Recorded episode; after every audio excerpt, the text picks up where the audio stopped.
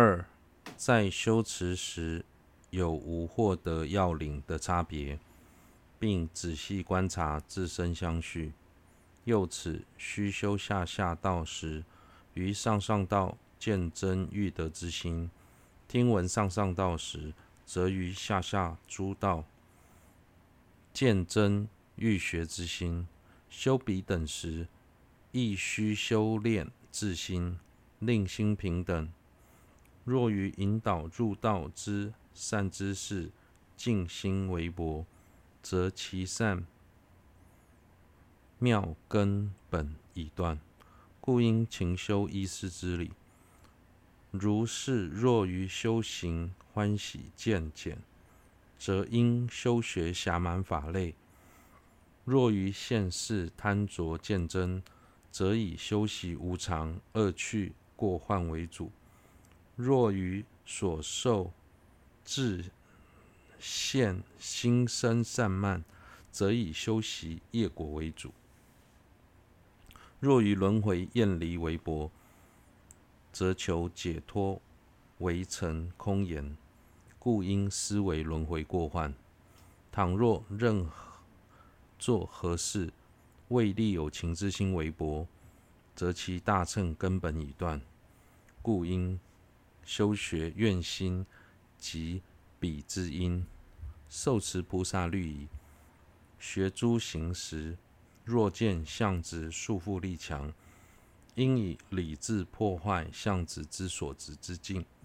修学如空如幻空性。若心不住所缘而成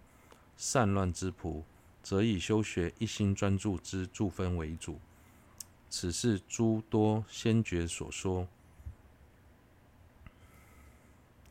当我们实修道次第理下下的法类时，应该对于上上的法类升起更强猛的希求心。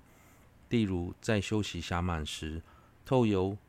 体认暇满的重要性，进而更想借此获得念死无常的正量等众多功德。在学习上上的法类时，若认知到若想获得上上的正量，必先将下下的法类的基础答问，于是更加重视下下的法类的修持，如此才能掌握修学道次第的要领，而不是学到后的法类就将前的法类搁置一旁。此外，在修学道次第的每一个法类时，都要仔细反观自心的状态，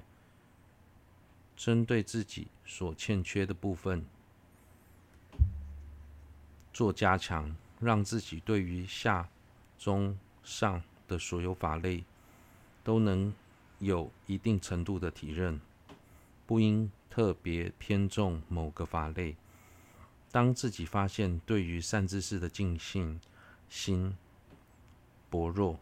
由于这会导致一切善乐的根本消失，所以应该勤修依师之理。当察觉自己想修行的欢喜心逐渐减弱，就应多思维暇满的道理。假使对于现世安乐的贪着逐渐增强，则应该修习无常、念死无常、三恶趣苦为主。若是发现自己轻忽所受的戒律而未认真守护，就应该思维业果为主。如果对于轮回生不起厌离，想要追求解脱只是空话，所以应多思维轮回过患。假如察觉平时在做事时鲜少升起利他之心，如此一来，大乘道的根本就不存在。所以此时应多修学愿心及慈悲心，受持菩萨律仪。修学菩萨行时，倘若自己自心已被相执束缚，应以理智破坏相执所执之境，修学如空如幻的空性。当发现内心无法专注，一再被散乱干扰，此时应多修学住分设法让心保持专注。三、教戒，不要成为片面的修持。以此为例，诸位说者一应了之，总之莫偏一方，须令相续，堪修一切善品。以此类推，对于其他没有提及的法类，也应如此修持。总之，在修学时不应偏重某一个法类，应该让自己的心有能力修持一切善法。